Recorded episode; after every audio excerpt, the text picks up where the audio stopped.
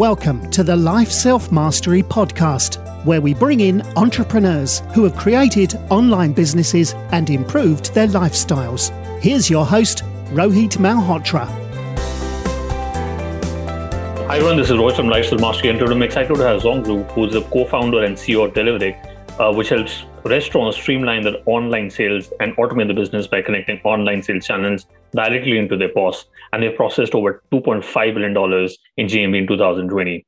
And uh, uh, uh, Deliverect has raised more than $90 million from Ivy League investors like GST Global. Uh, Zhong has uh, been an alumni of Ghent University. Welcome to the show, Zhong. Hey, thanks. Thanks for having me. Excited to be here. Awesome. So, uh, you know, uh, you have an interesting journey from Belgium. Um, how did you get your start in, into into this crazy world of startups? Uh, I'm now 37 year old, uh, but I started very, very young. Uh, itself is uh, a very young company. It's uh, three and a half years. That being said, we're almost uh, 400 people uh, serving customers, you know, in, in 40 markets with 13 offices. So hyper scale. Um, you know, sometimes people ask me, how the hell did you just do that so quickly in three years? And, and honestly, I think, you know, the, uh, I always tell them, you know, I'm a bit cheating because I'm not doing this for 30 years, uh, three years. I've been almost 20 years as an entrepreneur in the hospitality space, right? Uh, you know, I started very young. Uh, you know, at age 16, 17, I was already creating uh, websites for you know Asian restaurants. Uh, you know, uh, you know when there's the first version of HTML and so on. And the reason was that uh, my father is an immigrant, but uh, he also created. Uh, you know, 25 years ago, a point of sale, a restaurant management system for mainly Chinese restaurants in Belgium. So, uh, and, you know, especially as a kid, from uh, any immigrants. You know, they push you very, very hard of like, hey, you better start making a living and, and work. Uh, so that's how I, I, I roll in that uh, in that world. Um, that being said, I, my biggest fear on was taking over business. So I was thinking, you know, I need to get out of this restaurant, you know, software space. So I, uh, I actually learned to code very young on at uh, 16, 17, and then uh, did the university as software engineer. Um, and you know, uh, we worked at uh, I worked at a couple uh, you know international and bigger companies as well startups, and um, you know, the fear of taking over the business, uh, you know, pushed me into creating a better solution than uh, his system. So uh, when the first iPad came out, uh, iPhone iPad came out in 2010 and 11, I thought, wow, that's the moment. You know, I saw Steve Jobs taking the iPhone, presenting the iPad, uh, and that was very early on. I thought, wow, that's the way of you know creating a software where you know it's on a bespoke platform scaling everywhere without you know thinking about hardware uh, having a lot of issues. So in 2010, 11, uh, I created my you know, second startup, but uh, a real one, POS iOS, creating one of the first iPad point of sales for restaurants. Uh, and that company itself uh, scaled tremendously, you know, from a small, small startup with two guys with my co-founder Yang Lei to, you know, in two years, having customers in 24 countries, Singapore, New York. We, we did it very naively, you know, you know, putting it all in, uh, you know, um, you know, taking borrowing money from the bank, putting our houses as collateral uh, to scale that company. And in 2014, I think to, to go even quicker, we had a, a very big company in, in US, Canada called Lightspeed, uh, a public company today. Uh, that uh, that called us and said, "Hey guys, don't you want to join us? Uh, you know, we're in retail, you're in hospitality. You know, help us run uh, this side of business.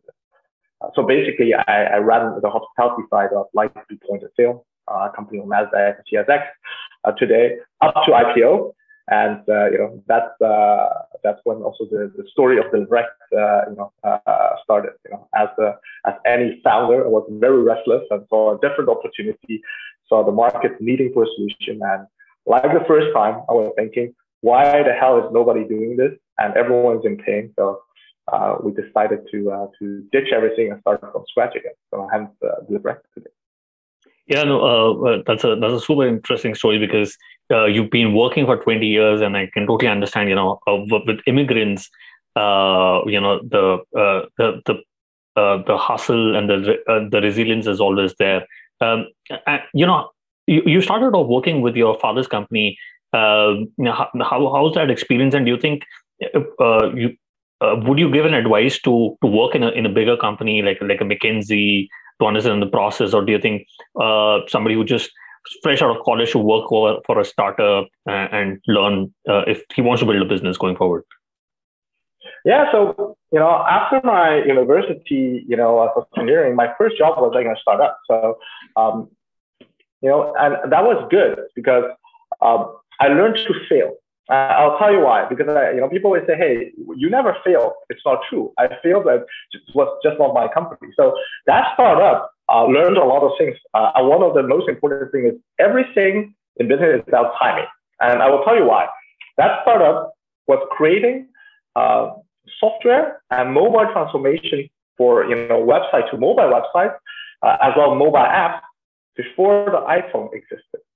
So smartphone, we did that for years for creating smartphones. That smartphone were you know uh, Blackberries of this one, Nokia N95, Symbian, you know these old uh, old devices. And if you think about it, back then we were, you know, a bunch of 20 engineers that are super good at making apps and mobile stuff. Just a year or two years too early, you know. And the, the fun is, it's not even about capital because that company raised four five million dollars to say, hey, we're going to transform the world to mobile. But because you know the market was not there, independent how great we were, how much capital we had, you know, it failed. And that's why one of the lessons, you know, especially in, in, in later stages or you know in POS iOS as well as Deliverect is people assume you need a lot of capital and resources to start. It's more about, hey, you should create that MVP, get that first customers, and you know, wait for the market to hit the right timing. So once the market is there, you need to go. But sometimes you also the market's not there, and you know, if you rush into this and say, hey, I'm gonna take a nice lease, hire a lot of people, then you're gonna die. Independent how much capital you have and so on, you're not ready to scale, right? So that was one of the lessons I learned. Um, and to give you a point of, hey, you know, how about bigger companies? I did also want to see how uh, the grass was greener at the other side. So after that company went went went down, I said, hey, you know, maybe startup life is not for me. Uh, let's go to a, a, you know a corporate one. So uh, I, I joined a, Belgian company called EVS Broadcast. Nobody will know that, but these guys invented the slow motion, and they have um, you know every and they invented streaming. So every soccer match in the world. Every, you know, NFL, basketball, Roland Garros you see on the world, it passed through their servers. And I created there, the, you know, to go together with the team, a, a cloud archive. And, you know, what, what's good was, hey, I learned that even at a young age, I can create massive solutions for these massive corporates.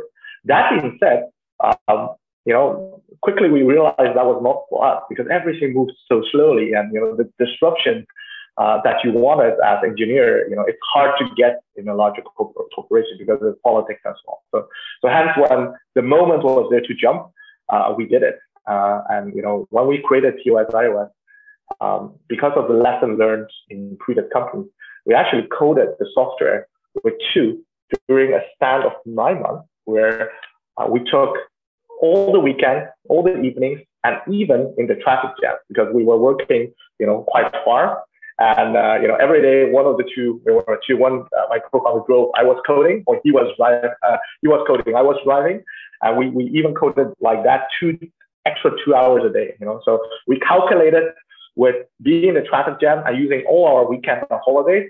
Uh, we almost had a full-time uh, job to code our company.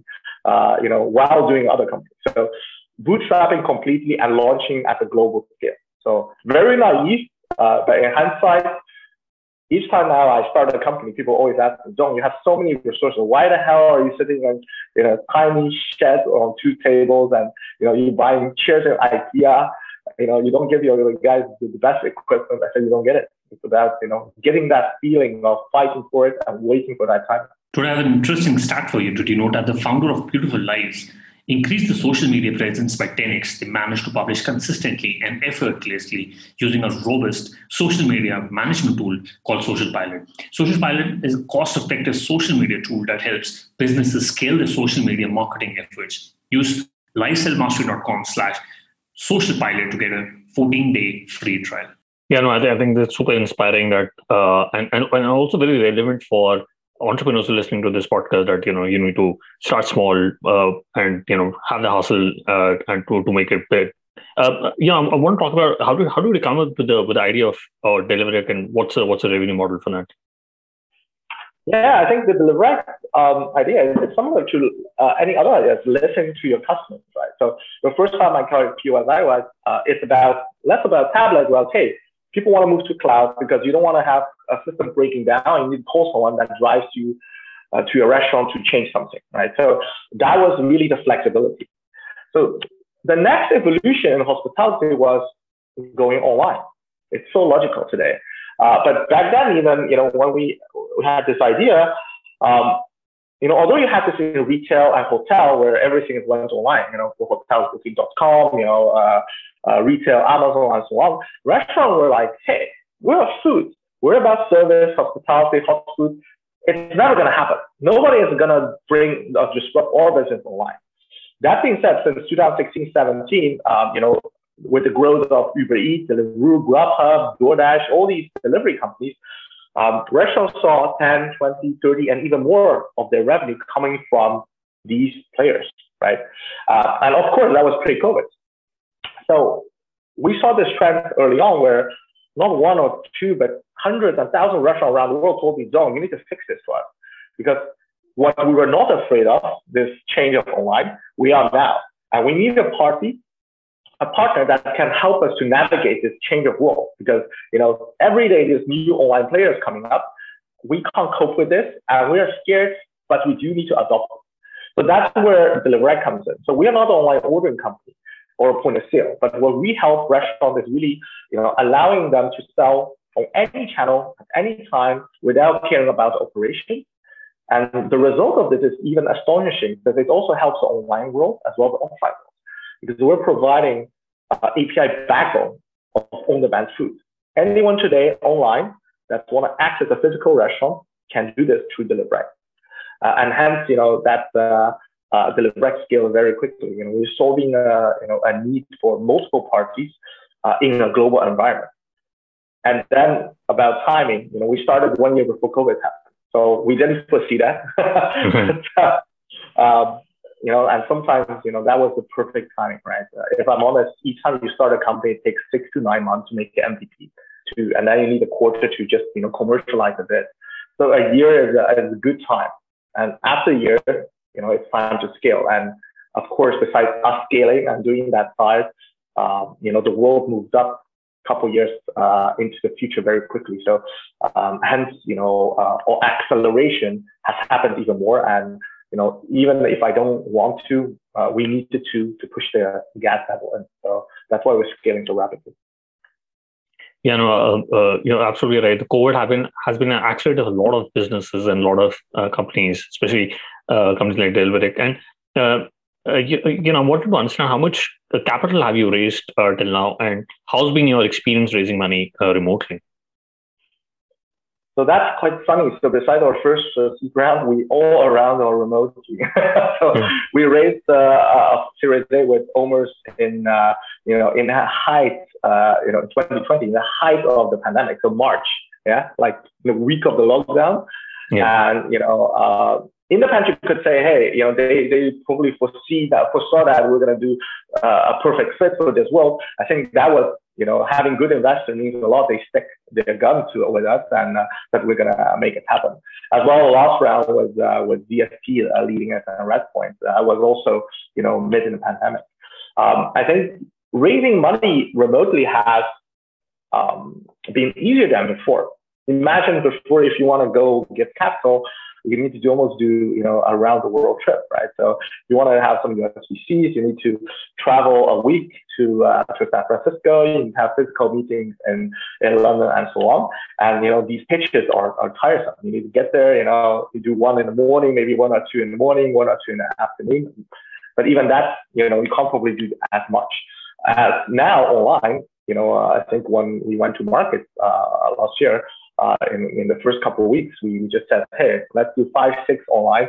I did Zoom back to back, telling the story, pitching um, to investors, and you actually very quickly get an answer, right? Because people understand you cannot be there. So it's more about creating that relationship.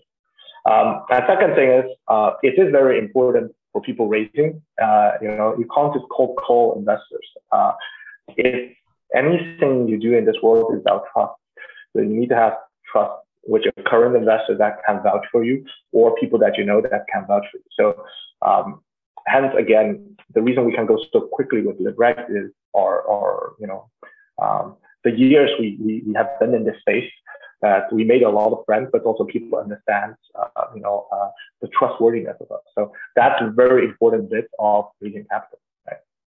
Yeah, no, you're, you're absolutely right. That it's important to build trust, and it takes time. I think you've been in this industry for, for a couple of years. It's not an overnight success. It took you a long time to reach here, and I think all that relationships will really help out. And um, yeah, I w- wanted to know how, how did you acquire your your first customers on the platform, especially during the times of of uh, COVID?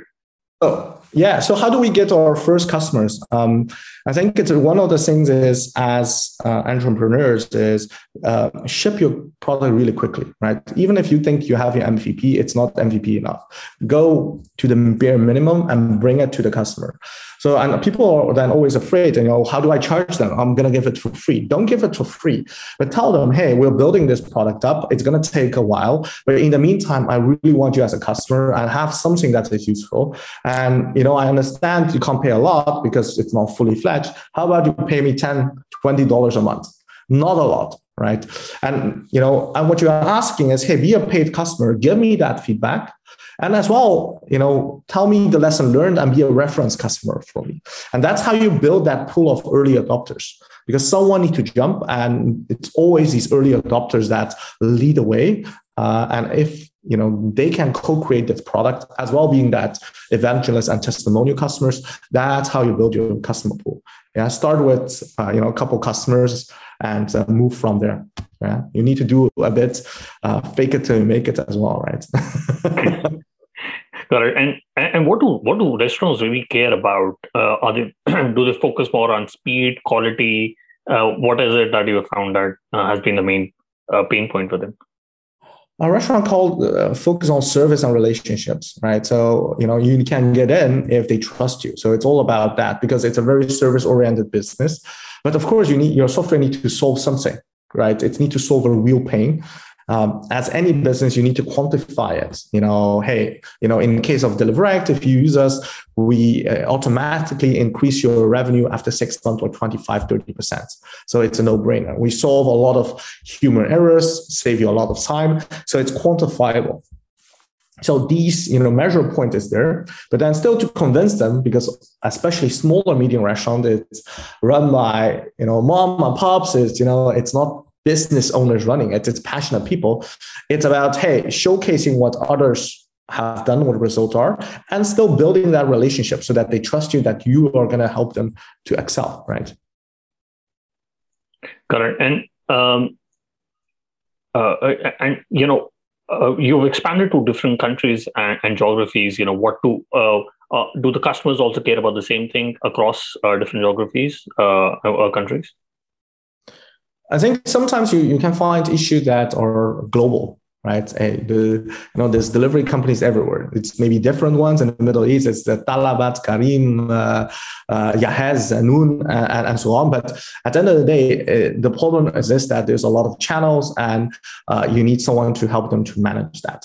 Um, so if the problem exists uh, and, you know, there's interest, you can scale in that country. That being said, you know, um, be strategic and opportunistic. So what do I mean by, by opportunistic? If you feel there's traction in a certain region, you know, find that local sales guy, set it up and, and build it out. As well, sometimes you can be strategic if you feel, hey, that region I need to be, well, then you need to set it up upfront. Um, but in reality, most of the times you can create that buzz online, right? For example, the first time um, we create our iPad point of sales, we launched it on the App Store in all countries so automatically you're going to get requests from the US, from Canada, from Australia, and so on. And you know, depending on uh, what the need is, you need to ramp up quickly, right? You see there's a need, and you need to put these local people there.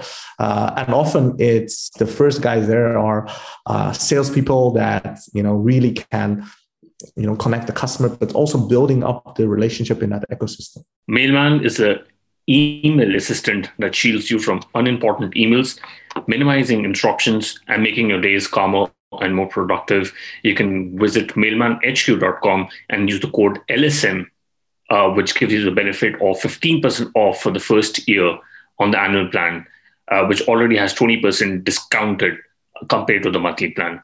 So you can visit mailmanhq.com and use the code LSM.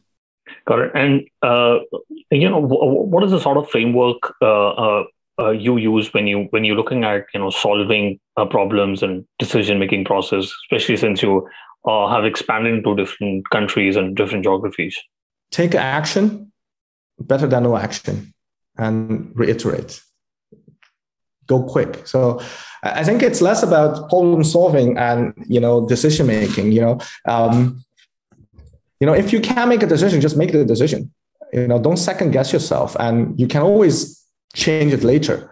The thing is sometimes you know if you don't want to jump for it this you know uh, it has passed you're not going to make it up. Sometimes you see a good candidate if your gut feeling tells you it's right you should just do it. You know you can say hey you know uh, i'm going to wait for the next one but you know it's very uncertain. So i think as an entrepreneur it's sometimes hey think about the problem and, and you know sometimes just make a quick decision because um, the illusion is that um, we know it better or someone else knows it better and that analyzing it will make it way you know uh, certain or easier right you do not know that you don't know the market you don't know the uh, problem so the only thing is iterate quick move quick and sometimes yes you know uh, we make mistakes but then uh, at least you, you tried and you know what not to do Correct. You know, absolutely. I think uh, keep taking actions. And but but when it comes to different geographies, uh, do you uh, uh is it like a centralized decision making where you make all the decisions, or uh, do you leave to you know people in in the other geographies to make decisions uh, for for the company?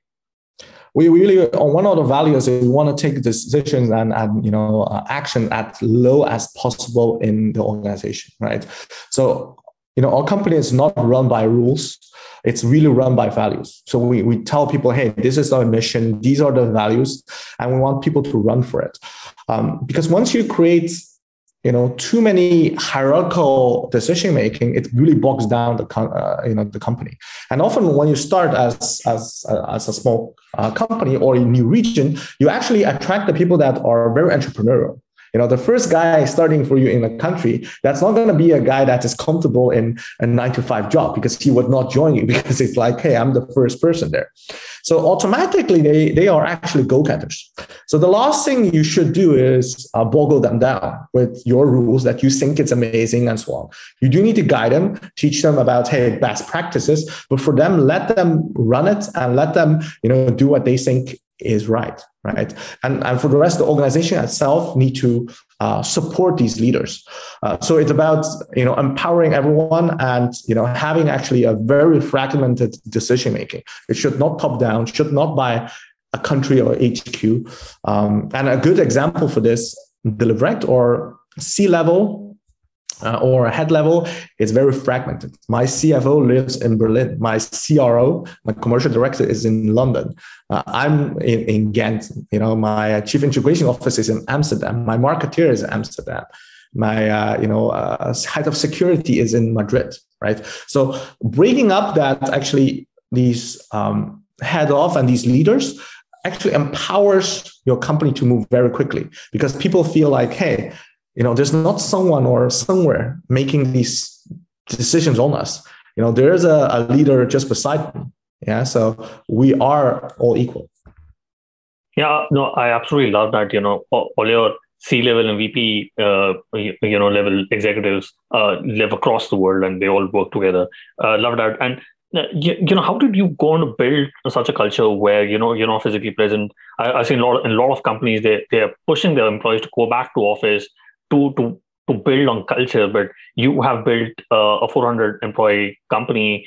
Uh, how how do you how do you structure that culture, and how can a how can a founder when he once he starts a company build on a culture which is based on you know transparency as well as it can scale up?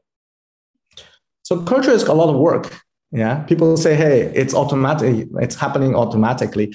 Yes, it's true. It happens automatically. It's unwritten the first 10, 20 people and 30 people.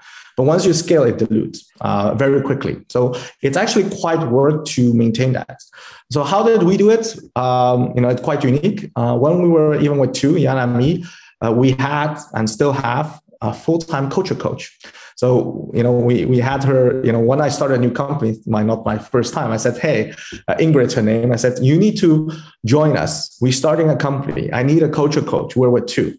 Everyone in the world said, you know, that know me, I said, John, you have really issues with your co-founders. You guys are crazy. You need a coach, you know, a therapist, maybe even when you were two. I said, you don't get it. We're going to scale very quickly. And actually, you need someone to write it out, document it, uh, run the practices. So even today, um, you know, we have an onboarding team, but Ingrid still, um, you know, set up these culture sessions with every group that start. You know, guide them on the principles, give them actually the feeling, hey, you know, you guys are in charge of it. It's not you know we're not putting here written text i need to follow. Is like hey this is how we got there. This is how um, we follow it um, to break that you know hierarchy layer right? Because even culture when you grow can feel like, hey, it's enforced on me. So you want to make sure people are embracing and going through the same steps.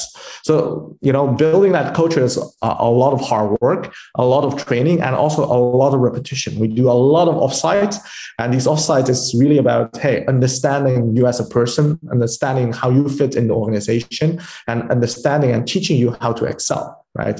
So we really want to make sure everyone in the company grows and automatically this culture keeps alive so it's not, you know, it doesn't happen without doing the work.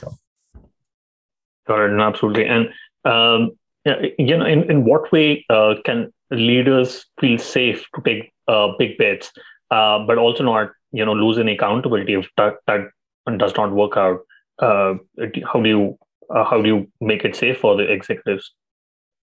So I think we, one of the values is, you know, shoot for the moon. If you miss, you land uh, among the stars right? We're uh, heavy on rocket ship and galaxies. And that's very true. So we want you to push the envelope, right? It's high intensity. Yeah. You know, it's it's about, you know, we go quickly. We don't want to take small aspirational, you know, steps. You know, we really want to go and, and grow as quick as we can.